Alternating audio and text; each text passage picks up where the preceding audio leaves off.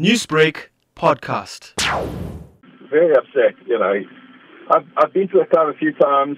I haven't met him directly, but I've met one of his bodyguards. You don't know how much he's actually involved in the club because when I met the bodyguard, he he bought new banners to that go along the crowd, and there's a lot of small things that he does for the club that are just unknown, and you're scared. Like a new owner's not going to really care about.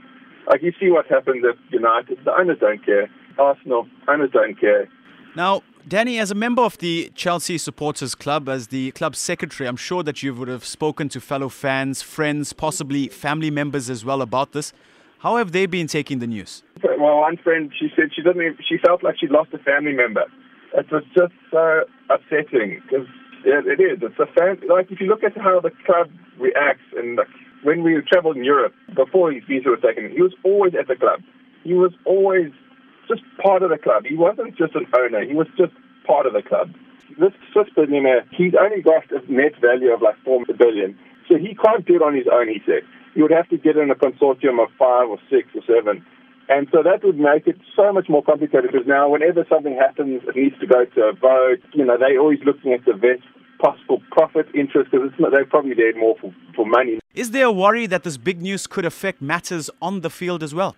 if you look at the coaching, like Thomas Tuchel, every t- every match, uh, what's a pre-match interview he's giving, no one's asking football things. They're asking what's happening with Roman, what's happening in Ukraine. He's like, there's nothing he can do, and it's so like so he's trying to focus on football, but he's being asked about politics, taken away, and you can see the players aren't mentally there. They just had a great up, and then all of a sudden there's this huge bad news, and their performance has just dropped, and you can see it. Social media has been a buzz with messages of support for Abramovich. Some Blues fans saying that he deserves a stand to be named after him at the stadium or a statue, perhaps. In your opinion, how should he be honored? Like he wanted to whole redevelop the whole the ground. He had this whole dream of building the club into something more. This whole Russian thing, they just didn't want to be involved, and they've lost out, regardless of how much you know he was trying to do.